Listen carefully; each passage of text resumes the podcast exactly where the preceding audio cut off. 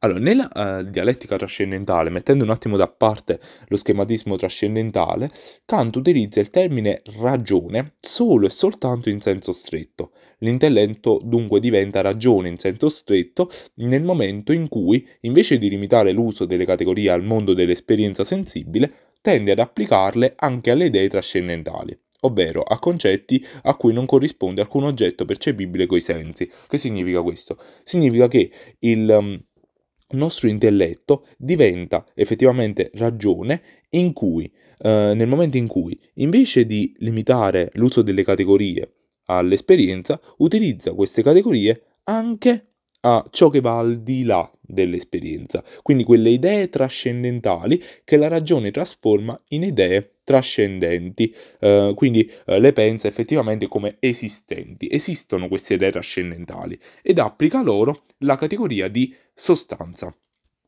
Quali sono queste idee? Sono tre, sono tre idee fondamentali di cui noi non possiamo avere prove, che però sono molto importanti. L'anima, il mondo e Dio.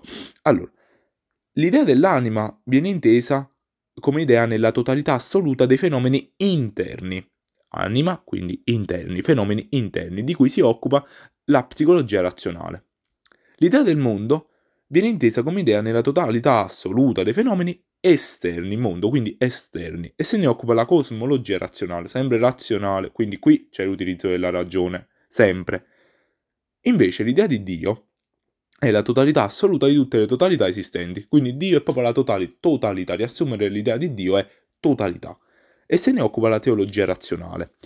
Il termine dialettica ora, Kant verrà inteso come logica della parvenza. Ecco perché dialettica trascendentale, la logica della parvenza o dell'illusione. Allora, analizziamo un attimo con calma questi tre concetti, queste tre idee. L'idea di anima, allora, secondo Kant, la psicologia razionale, che abbiamo detto si occupa dello studio dell'anima, sbaglia.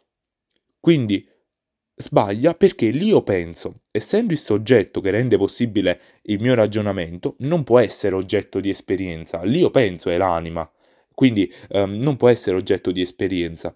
Di conseguenza, l'idea trascendente di anima è un'idea metafisica illusoria, per cui la psicologia razionale è un inganno. Quindi che cosa fa Kant? Confuta queste idee attraverso lo studio che se ne occupa.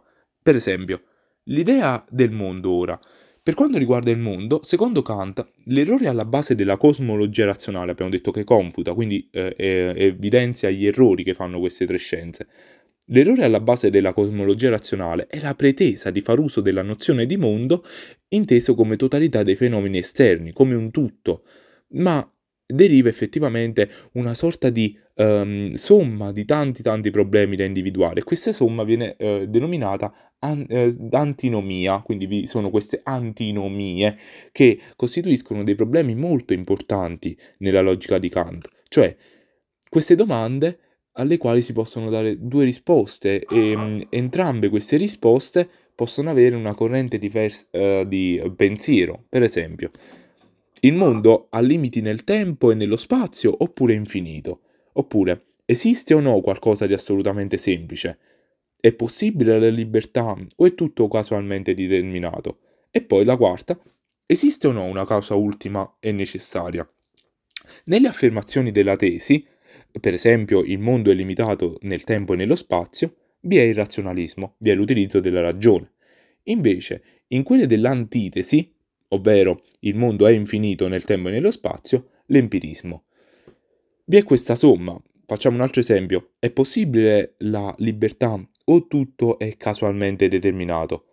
Ovviamente la libertà per i razionalisti, diciamo, esisterà, invece quando diciamo che è tutto causalmente determinato, risponderanno qui gli empiristi, coloro che utilizzano, ricordiamo, i sensi.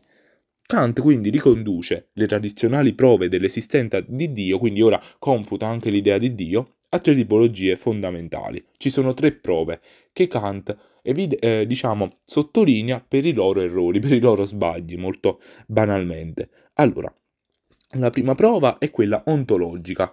Infatti, eh, questa prova ontologica afferma che Dio, possedendo tutte le perfezioni, deve possedere anche quella dell'esistenza.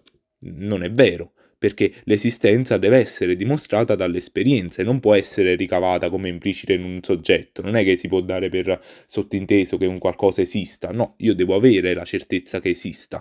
Quindi vi è questo errore che eh, diciamo viene sottolineato dal passaggio ovviamente errato dal piano logico a quello ontologico, al piano quindi dell'essere, dell'essenza.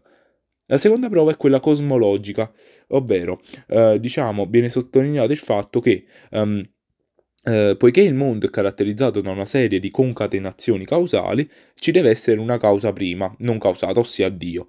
Secondo Kant si tratta di una prova non valida in quanto eh, fa un uso illegittimo della categoria di causa. Ricordiamo no? la tavola delle cause eh, all'interno delle quali vi era appunto la categoria di causa che trova infatti il suo legittimo ambito solo nel mondo fenomenico. Eh, quindi eh, l'ultima prova, la prova fisico-teologica, muove alla constatazione che nel mondo vi sono segni di un ordinamento attuato con grande sapienza, quindi da um, un, diciamo, un qualcosa che ha provocato armonia e bellezza nel mondo. E um, da ciò diciamo, non possiamo dimostrare l'esistenza di un, cauto- di un, creatore che ha dato per l'appunto al mondo armonia e bellezza, ossia Dio. Però questo, per questa persona che ha dato armonia e bellezza al mondo potrebbe anche essere semplicemente un architetto del mondo,